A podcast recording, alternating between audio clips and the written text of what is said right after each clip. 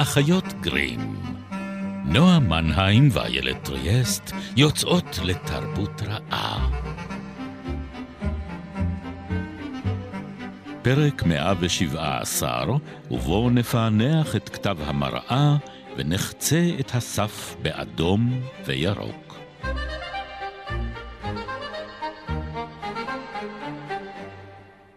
אז הפעם אני אחרוג ממנהגי, ובמקום להתחיל ישר לקרוא, אני אתאר לכם שהמילים הבאות שאני הולכת להקריא כתובות בכתב מראה.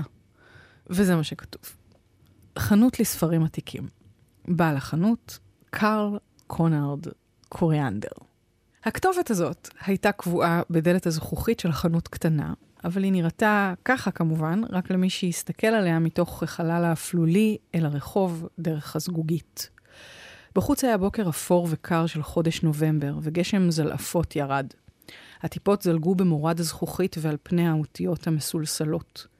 מבעד לזגוגית היה אפשר לראות רק את הגדר שהגשם הרטיב מהעבר האחר של הרחוב. פתאום נפתחה הדלת בכוח רב, ואשכול פעמוני הפליז שהיה תלוי מעליה התחיל לצלצל בסערה, ובמשך זמן רב לא הצליח לשוב ולהירגע. מחולל המהומה הזאת היה נער קטן ושמן, בערך בן עשר או אחת עשרה. שערו החום כהה היה תלוי לו רטוב על פניו, המעיל הנוטף שלו היה ספוג כולו במי גשם, והוא נשא ילקוט ברצועה שנכרכה סביב כתפו. הוא היה חיוור מעט וקצר נשימה, אבל בניגוד גמור לחיפזון שהפגין רק לפני רגע, עמד עכשיו בפתח הדלת כנטוע במקומו. לפניו היה חדר צר וארוך שהלך והתפוגג באפלולית ששררה מאחור. לאורך הקירות נמתחו מדפים שהגיעו עד לתקרה, עמוסים בספרים מכל הצורות והגדלים. על הרצפה הצטברו ערימות של כרכים עבי כרס, ועל שולחנות אחדים נערמו הררים של ספרים קטנים יותר, עם כריכות עשויות אור שזהרו בזהב מהצד. מאחורי חומה של ספרים שהתנסעה לגובה של אדם בקצהו האחר של החדר, היה אפשר להבחין באורה של מנורה. בתוך אלומת האור התעמרה מפעם לפעם טבעת עשן, גדלה וגדלה עד שנמוגה אל תוך האפלה. הטבעות דמו לאותות שהאינדיאנים שולחים בעזרתם הודעות לחבריהם מהר להר. נראה שישב שם מישהו. מי ישב שם, נועה? זאת נגלה, זאת נגלה בהמשך. אני יכולה להמשיך עכשיו אם את רוצה. תמשיכי. אה, אוקיי. איש כבד וגוץ. ישב שם בכורסת אור מרופטת עם מסעד גבוה. הוא לבש חליפה שחורה מקומטת שנראתה בלויה, והיה נדמה ששכבת אבק מכסה אותה. וסט פרחוני הידק את הכרס שלו. לאיש הייתה קרחת, ורק מעל האוזניים הזדקרה לה קבצת שיער לבנה. פניו היו אדומות והזכירו פנים של כלב בולדוג נשכני. על האף הבולבוסי שלו הוא הרכיב משקפיים קטנים עם מסגרת מוזהבת. נוסף על כל אלה, עישן האיש מקטרת מעוקמת שהייתה תלויה לו מזווית הפה, ומשכה את שפתיו באלכסון כלפי מטה. על ברכיו היה מונח ספר, שבו קרא כנראה זה עתה, כי האצבע האמורה של ידו השמאלית הייתה תקועה בין דפי הספר הסגור, כאילו הייתה סימניה. כמה פעמים היית בתנוחה הזאת של אצבע תקועה בתוך ספר? למעשה אני עכשיו הייתי בתנוחה הזאת. ממש ברגע זה ממש. כשיש אנשים שמוצאים אותם כשהאף שלהם תקוע בתוך ספר, אני מהאנשים שמוצאים אותם כשהאצבע שלהם תקועה בתוך ספר. או בתוך סכר. שזה דומה, נגלה, כנראה. אז שלום לכם, אנחנו האחיות גרים, ואנחנו uh, סוף סוף מגיעות לספר ש... שמכיל בתוכו את הספרים כולם. ספר הספרים. ספר הספרים, לגמרי. Uh, הגענו אל הסיפור שאינו נגמר. השאלה אם נצליח לצאת. Mm, uh, אני חושבת שמקור הנחמה של שתינו בתוכנית הזו, שעוסקת בספרים, היא ש... לא יודעת, נצטרך. לא נצטרך לצאת לעולם. לעולם לא נצטרך זה לצאת. זה פשוט אינסופי, נכון. זה לא נגמר, וכן, אנחנו נכנסות אל הממלכה, שאליה נכנסנו אי שם בגילו של בסטיאן, הוא קצת קודם. קצת קודם, הוא קצת קודם. יותר מאוחר, הוא כן. בן אה, 11. כן, האמת שהוא כבר, כן, הוא קצת יותר גדול ממה ש... ממה שאני מדמיינת היינו. אותו אולי גם. יכול להיות. כן. אז, אה, אז אנחנו נכנסנו לשם, והפעם אה, ננסה להכניס גם אתכם. אנחנו תמיד מנסות להכניס גם אתכם לתוך הספר. ובאנחנו אנחנו מתכוונות ל... אני איילת טריאסט. ואני נועה מנהיים. נכון, אנחנו האחיות גרים, כך, אה, כך אנחנו מכנות את עצמנו לפחות. איך אנחנו נכנסות לפנטזיה? השאלה מי אנחנו. זאת אומרת, המבנה של הספר הזה, שאנחנו בטח עוד נרחיב עליו בהמשך, אבל הוא מבנה של מה שנקרא באנגלית פורטל פנטסי, או mm-hmm. פנטזיית שער, או uh, סף, כן? אני אוהבת סף דווקא יותר, כי אני חושבת שיש באמת משהו מאוד לימינלי ב, במעברים האלה, והספריות פה מתאימה בעיניי. אבל אנחנו מדברים בעצם על תת-ז'אנר של ספרות פנטזיה, שבה יש מעבר בדרך כלל של ילד או ילדה או קבוצה של ילדים ממציאות ריאליסטית, מהעולם שלנו, אל תוך עולם קסום.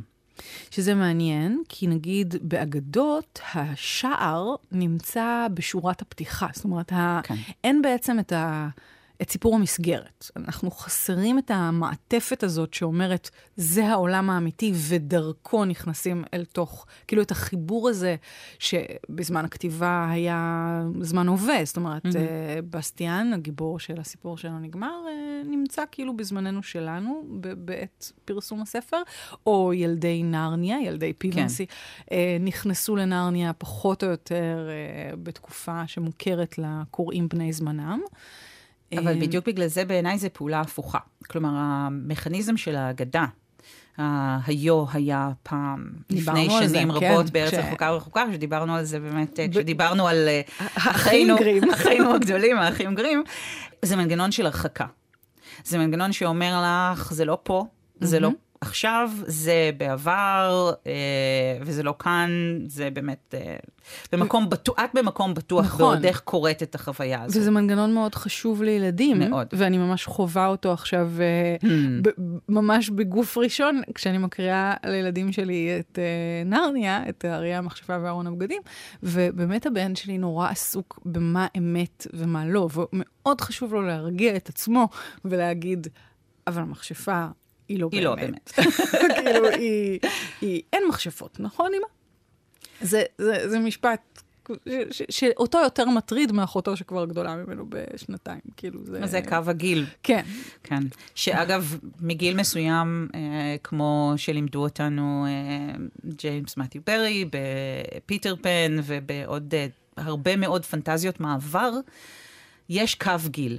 כלומר, כן. יש גיל שממנו ואילך את מגורשת ומנודה אה, מממלכת הפנטזיה. שאגב, כאן זה לא המקרה, זאת אומרת, אנחנו אפילו שומעים איזו שמועה על כך ששייקספיר עצמו היה, אה, ביקר בפנטזיה, הזקן מההר הבודד אומר את זה אה, כן. לקיסרית, שאנחנו צללנו ישר לתוך הספר בלי להסביר בכלל מה קורה בו, ותכף אנחנו נתקן את השגיאה הזו. אבל בדרך כלל באמת פנטזיית מעבר אה, עוסקת בילדים. זה שוב, כלל שיש לו הרבה מאוד חריגים. יש גם uh, דוגמאות uh, לספרות שבה המבוגרים הם אלה שנכנסים למלאכת הפנטזיה, אבל בדרך כלל אלה ילדים. ואז המסע אל תוך המרחב הפנטסטי הזה מאפשר להם לעבור את מסעי הגיבור שלהם, או מסעות הגיבור שלהם, ולהביא איזשהו תיקון, כן, ולחזור. ולהב... כלומר, בדיוק. החזרה היא אלמנט מאוד מאוד uh, משמעותי. והרבה uh, פעמים יש משחק עם הזמנים, זאת אומרת, בעולם הנרני יש כן. זמן נפרד לעולם המקביל. כמו בכל ממלכת פיות, כן, כן, שהזמן עובר שם אחרת. כן, כן. אז, אז כן, יש לנו כמה משחקים עם גיאוגרפיה, עם זמן, עם חלל, עם מרחב, עם, כאילו, אנחנו, זה פורטל, זה באמת כן. עולם מקביל לעולם שלנו. ומה שמעניין זה שהילד חוזר בו, נגיד באותו גיל, אבל עם איזושהי טרנספורמציה פנימית, כן. שזהו מסע הגיבור, כמו שכבר הזכרנו הרבה פעמים בעבר. והוא באמת הרבה פעמים עובר בתוך המרחב הפנטסטי הרבה מאוד תמורות. אה, בין אם אצל סי.אס אה, לואיס בנרניה, ילדי משפחת פיבנסי גדלים זאת אומרת, הם הופכים להיות אה, גברים ונשים צעירים וצעירות, מלכים ומלכות. השפה שלהם משתנה, הם מדברים נכון. פתאום במליצות, וכשהם חוזרים חזרה, הם חוזרים שוב שלהם. להיות ילדים בגיל שבו הם היו כשהם נכנסו לתוך, אה, נקרא לזה פנטזיה. כי ממלכת פנטזיה שעליה כותב מיכאל אנדה, שעליו אנחנו מדברות היום. אנחנו מדברות כן. היום. היא בעצם כל הממלכות הללו. Mm-hmm. כלומר, הסיפור שאינו נגמר, אה, והחלק שבסטיאן, אה, הגיבור, לוקח בו, הוא רק פלח מתוך הממלכה רחבת הידיים והאינסופית הזו, שתיאורטית הארץ התיכונה ונרניה אה, ועולם הדיסק לצורך העניין, ארץ לעולם לא של פיטר פן, כל המרחבים הפנטסטיים לכאורה הם חלק ממנה. היא כן. נעדרת גבולות והיא מכילה את כל הארצות הפנטסטיות או הבדויות הללו. אה, ואולי ו... אפילו את כל המוטיבים הפנטסטיים. נכון. כמו...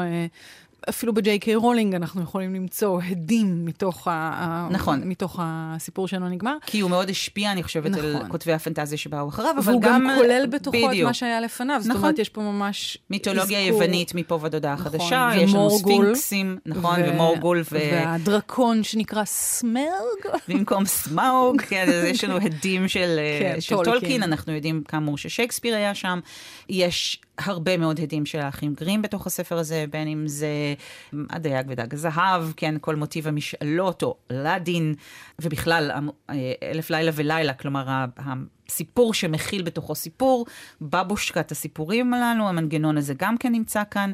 אז יש כאן הרבה מאוד אה, שאילה ולקיחה, שזה אה, סוג הסינקרטיזם שדיברנו עליו בעבר, כשדיברנו על פראצ'ט וכשדיברנו על, אה, על נרניה של סי.אס לואיס. אז יש כאן באמת הכל, אפשר למצוא הכל, אם תלך מספיק רחוק, סליחה, כן. תמצא מה שתרצה. כי, כי שוב, כי בבסיס של הספר הזה, באופן אפילו עוד יותר מודע וגלוי ונוכח מאשר כל האחרים שהזכרנו, נמצאת העובדה שזאת ממלכת דמיון, וככזו, mm-hmm. וזו גם ממלכת ספרים וסיפור כן. וסיפר, ולכן היא כוללת בה את הסיפורים כולם, mm-hmm. וכל אדם מעולמנו שנקשר בה, או מדבר איתה, או מגיע אליה, בעצם שם, בו, שם בה את חותמו ולוקח ממנה אל העולם שלנו. מנסה לפחות. בסיפור מנסה. הזה הוא מצליח, אולי לא כולם אה, מצליחים, אבל הממלכה הזו נמצאת בסכנה.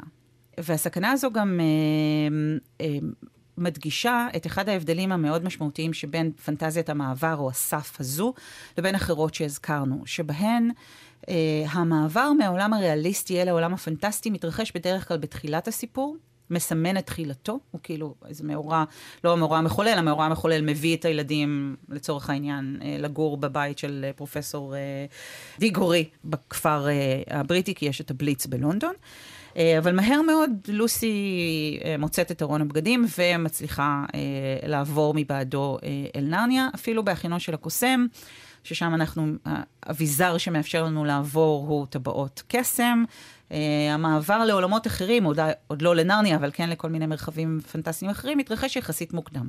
כן. כאן אנחנו מצליחים לעשות את המעבר הזה יחד עם בסטיאן הגיבור רק באמצע הספר. כלומר, לוקח לו הרבה מאוד זמן להפוך להיות פנטזיית מעבר. בהתחלה, בחצי הראשון שלו, הוא בעצם סיפור על קורא שקורא, והטקסט שאותו הוא קורא.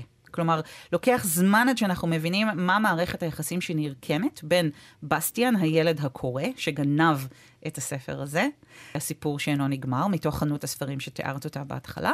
הוא בורח אל אה, אה, חדר בבית הספר שלו, חדר אה, מחסן נטוש כזה, ויושב שם וקורא את הספר. ובמקביל אנחנו אה, מקבלים את הסיפור שאותו הוא קורא, ואת חוויית הקריאה שלו. אבל לאט לאט אנחנו מבינים לא רק שממלכת פנטזיה בסכנה, מכיוון שחלקים שלה הולכים ונעלמים אל תוך העין, אלא שלבסטיאן עצמו, שקורא את הסיפור, עומד להיות תפקיד מאוד מאוד משמעותי בתוך העולם הפנטסטי.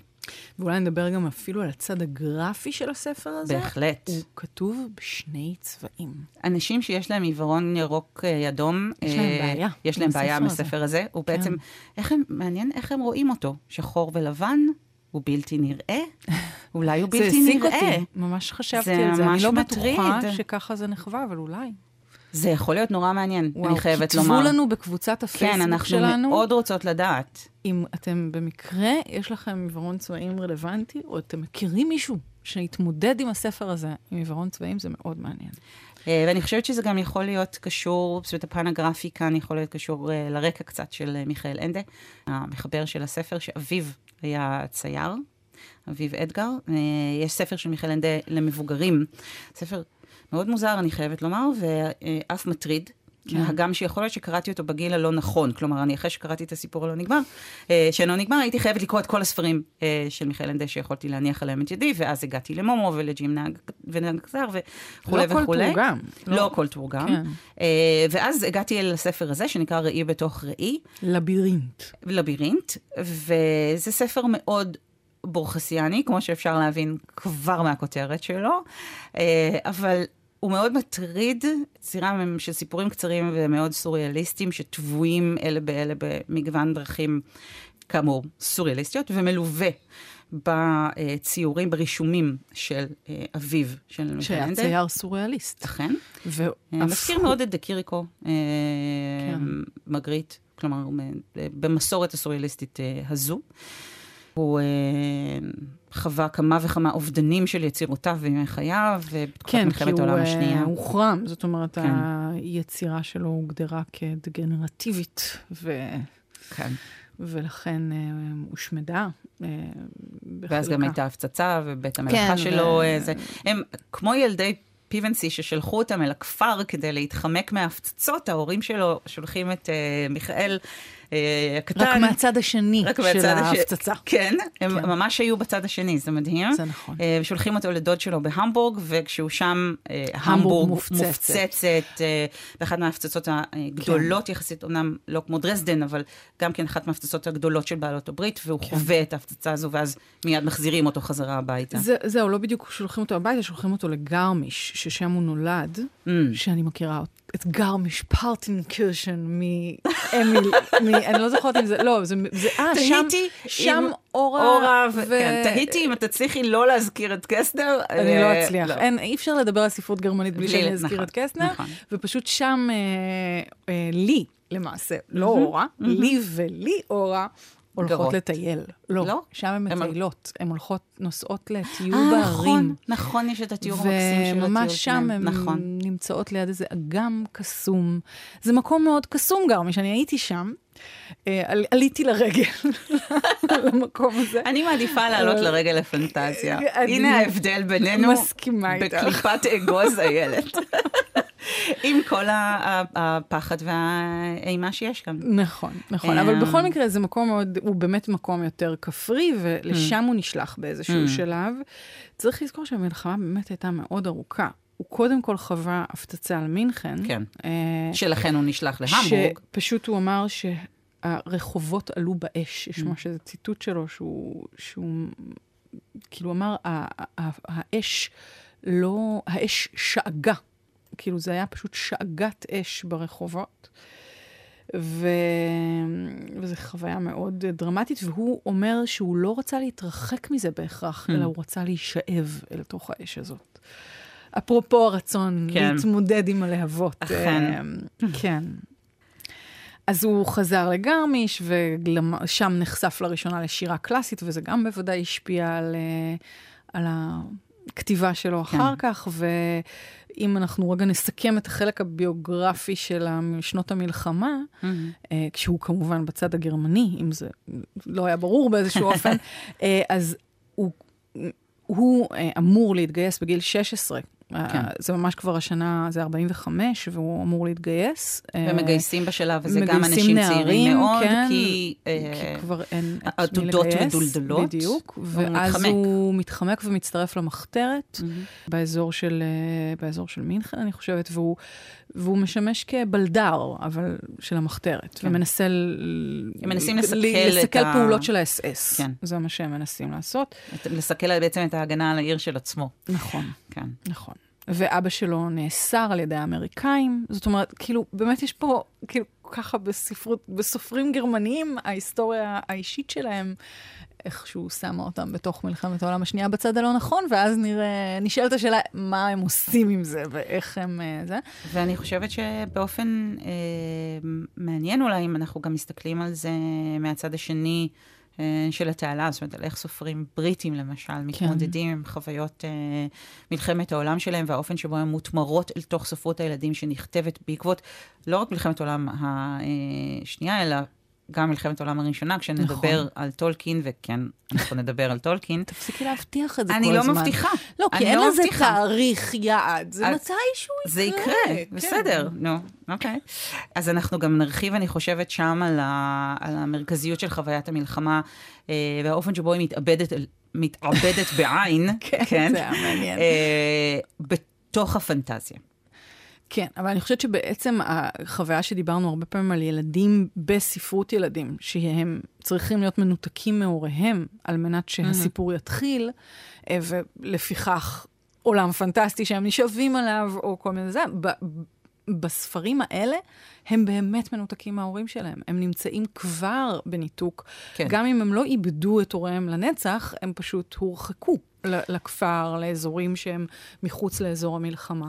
אבל כאן ו- יש לנו בעצם, אה, נקרא לזה וריאנט אה, של, ה, של הסיפור הזה. זאת אומרת, אם נגיד אנחנו מדברות על, אה, אה, גם על אה, פיטר פן, כן, בתור כן. פנטזיית מעבר, יש לנו את אה, ונדי ואחיה, ופיטר בא ולוקח אותם, אה, אז להם יש הורים. נכון, אה, אבל הם הלכו. אבל הם מאוד... הם הלכו והם השאירו אותם תחת שמירתה של יודעים, נאנה. בדיוק, זאת אומרת, כאילו. זה, זה הורים שיכולים להשאיר את הילדים שלהם תחת, ב, תחת עינה הפקוחה של כלבה. ואפילו קשרו. אותה למטה. כן, היא מאוד כן. מסורה, אבל עדיין, אה, אז יש לנו כאן איזה ניחוח אה, של הזנחה הורית קלה. אה, ואילו בסטיאן, כמו הרבה מאוד מהמושיעים, כי הוא עומד להיות המושיע של פנטזיה, אה, אז כמו הרבה מאוד מושיעים אחרים, גם הוא אה, יתום, במקרה שלו למחצה, אבל באופן מעשי, אה, בעצם חי בעולם קצת כמו יתום לחלוטין. כן. אה, כי אבא שלו מתה. אפוף אבל. אה, אבא שלו תקוע אה, בתוך איזה קיפאון של אבל, והוא אכן בהמשך הסיפור, כשהוא מגיע למכרה התמונות של יור, הוא מוצא שם אה, תמונה בעצם של אביו אה, קפוא בתוך גוש קרח. אה, והאבל של האב לא מאפשר לו לתקשר עם הבן, אה, לא מאפשר להם לחלוק את האבל על המוות של האם. כל אחד מהם נותר מאוד מפורד וכלוא בעולמו, כן, ותקוע. ובעצם לא יכול לאבד את, ה- את האבל כן. ולהתקדם או לה- להתגבר בשום צורה. עכשיו, מה שמעניין, אם אנחנו מדברות בכלל על פנטזיית מעבר, האופן שבו היא מתרחשת כאן היא שהספר שדרכו הוא השער, הספר הוא השער שמבעדו בסטיאן למעשה אה, נכנס לפנטזיה. וזה טריק על הקורא. כן. כלומר, זאת אומרת, אנחנו בתור קוראות חוות את המסע שבסטיאן עובר, זאת אומרת, יש פה כאילו הרחקה כפולה כמו כזאת. ראי ב- שמשתקף ראי בראי. כן. אה, שאנחנו אנחנו בעצם רואות או חוות אדם קורא ספר, והקריאה נכון. הכפולה הזאת של ספר בתוך ספר, היא קצת אה, באמת אה, מרחיבת תודעה. כן. אפשר לקרוא לזה ככה. כן, יש בזה משהו פסיכדלי קצת. כן, כן. אה, במיוחד כשמה שקורה אה, לבסטיאן, הוא שהספר מתחיל לקרוא אותו. ולדבר אליו. ולדבר אליו. כלומר, כן. יש אה, אחד הרגעים, אני זוכרת את עצמי ברגע הזה, בפעם הראשונה שקראתי את הספר. עכשיו, זה לא דבר שקורה לי לרוב, בעיקר כי אני קוראת את רוב הספרים שאני אוהבת יותר מפעם אחת, אז הזיכרון של הפעם הראשונה נשחק. יש את הרגע שאתריו, אה, שהוא השליח, אפרופו מה שאנדי היה צריך לעשות, הוא שליח שאותו שולחת הקיסרית של פנטסיה, אה, למצוא את המושיע. והוא בעצם... למצוא את הפתרון למחלתה, למחלתה, של, ה... נכון. של הנסיכה, חולה. של הקיסרית הילדה. והקיסרית חולה, והמחלה שלה היא זו בעצם שגורמת למחלה של הארץ. כי, שיש כי כאן אין, זיקה. יש זהות, כאילו, נכון, בין, בינה שזה לבין... גם מוטיב מאוד מאוד עתיק. כן, הקשר בין המלך או המלכה במקרה הזה לבין הארץ, כמו המדינה ב... היא אני. כן, אבל יותר הייתי אומרת, כמו למשל אה, באגדות ארתור, אם דיברנו על המקורות אה, של אנדה, אז אה, ה Fisher King, המלך הדייג, הפצוע, אה, והארץ, שהיא ארץ הישימון, שאחר כך. אליוט כותב עליה. אז יש לנו כאן את המחלה של הקיסרית, המחלה של הארץ. אטריו צריך לצאת ולמצוא את הפתרון. הוא מגלה שהפתרון הזה הוא מושיע, הוא צריך למצוא את מי שיבוא להציל את פנטסיה. והמישהו הזה הוא אדם שצריך mm-hmm. להגיע מבחוץ. נכון. זאת אומרת, זה בעצם הרגע שאתריו בכלל לומד שיש עולם חיצוני לו. ולא רק שיש זה... אה, עולם חיצוני לו, אלא שהעולם חיצוני, אפשר לעשות משהו שאף יצור בפנטסיה לא יכול לעשות, שזה... to name names, נכון. לקרוא לקיסרית הילדית בשם, שם חדש. לתת לה שם חדש. כן. וככה להבריא אותה ולברוא, להבריא נכון. ולברוא את, אה, את הארץ ואת הקיסרית. כן. זאת אומרת, זו גרסה מאוד... אמ, כאילו, דיברנו על זה גם, על הקסם של מילים. של השמות ושל המילים. ועל הקסם של הבריאה. כן. וזה כמובן, טוב, תכף נדבר על ספר הספרים גם כן, אבל מאוד מזכיר את אורסולה לגוין והגישה כן. שלה לש, לנקיבה בשמות. כן, שלגלות את השם האמיתי של mm-hmm. משהו, הוא זה שנותן לך אה, כאילו אה, כוח עליו. אז במקרה הזה, האדם החיצוני לממלכת הדמיון הוא זה שיכול בעצם לברוא בדברים חדשים. כי יצירי ו... פנטזיה הם כן, סיפורים, וסיפורים סיפורים. לא יכולים לברוא את, לברוא עצמם. את עצמם. כן. נכון.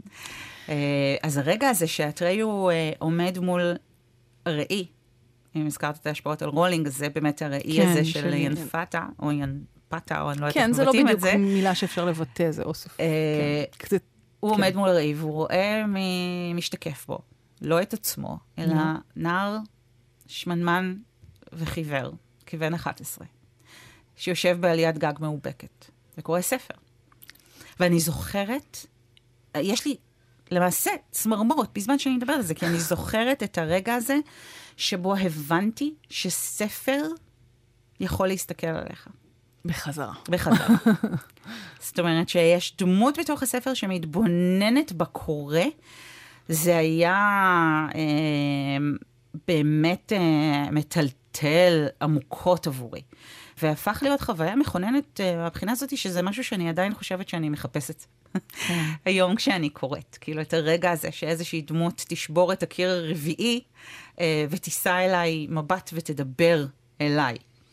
אבל לוקח לבסטיאן הרבה זמן להבין שיש כאן שער שמבעדו הוא אמור אה, לחצות לפנטזיה. זה, זה, אני לא חושבת, זאת אומרת, אני חושבת שהוא מבין אולי יחסית מהר, אבל הוא מסרב לקבל את ההבנה הזאת. כמו אומרת, יונה. כן, ממש. כן? כן, הוא נקרא לשליחות והוא לא מעוניין לקבל את השליחות הזאת. הוא נער די חששן ופגוע. זאת אומרת, מאוד, הוא סובל כן. מבריונות, הוא... הוא... אה, המורים מתנכלים כן, לו, הוא, אבא שלו מתעלם ממנו. הוא ילד, בוא נגיד שהמפגש הראשוני עם אה, בעל החנות, mm. אה, שראשי התיבות שלו הם KKK, אבל בואי לא, כן.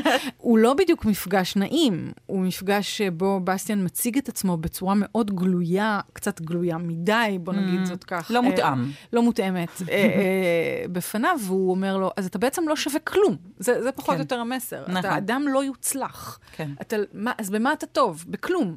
כאילו, זה, זה פחות או יותר זה, ואז הוא משאיר אותו עם הספר והולך. כן, אני שהוא שואל, אתה טוב כן, בספורט? לא. לא. אתה בטח טוב בלימודים? אז אם אתה לא טוב בספורט, אתה לא. בטח... כן, כלום, לא. שום דבר. הוא ממש מוצג שם ככלי ריק. כן, ואפילו באמת ברמה פיזית הוא מוצג כאילו מסכן, וזה, זאת אומרת... הוא, הוא דמות דחויה מאוד, הוא מרגיש שבאמת אין לו תוחלת, והמפלט היחיד שלו בעולם זה ספרים. כן. אבל אני, בהזדהות עמוקה עם אה, בסטיאן בעניין הזה, אני אוהבת ספרים בגלל שהם באמת מפלט נורא מוגן. אני יודעת שאני יוצאת להרפתקה, אבל אני במקום שלי. אה, שתינו... אה, אבל... זה הרגע, כאן. ב, זה, זה, זו הנקודה ביער, זו קרחת היער שבה דרכינו מתפצלות. כן. וכל אחת מאיתנו הולכת uh, לדרכה שלה, ואנחנו נרחיב על זה uh, גם בפרק הבא שלנו. אני מניחה. לסיפור שלא נגמר, כן. כן. אז uh, כאמור, uh, זהו הפרק הראשון, שהגענו פתאום לסיומו. אבל אין לו סוף. אין לו סוף. כי אנחנו בסיפור שאינו נגמר. אז uh, אנחנו uh, נגיד תודה לבן שני, שאיתנו פה באולפן, ולנדב דור, ו... ואנחנו uh, ניפגש מעבר למראה, לשער, לפורטל, uh, בפרק הבא של האחיות גרים, הסיפור שאינו נגמר. ימי רביעי, שמונה וחצי, בגלי צה"ל. בשלל יישומוני הסכתים בכל זמן אחר. שתרצו. ביי ביי.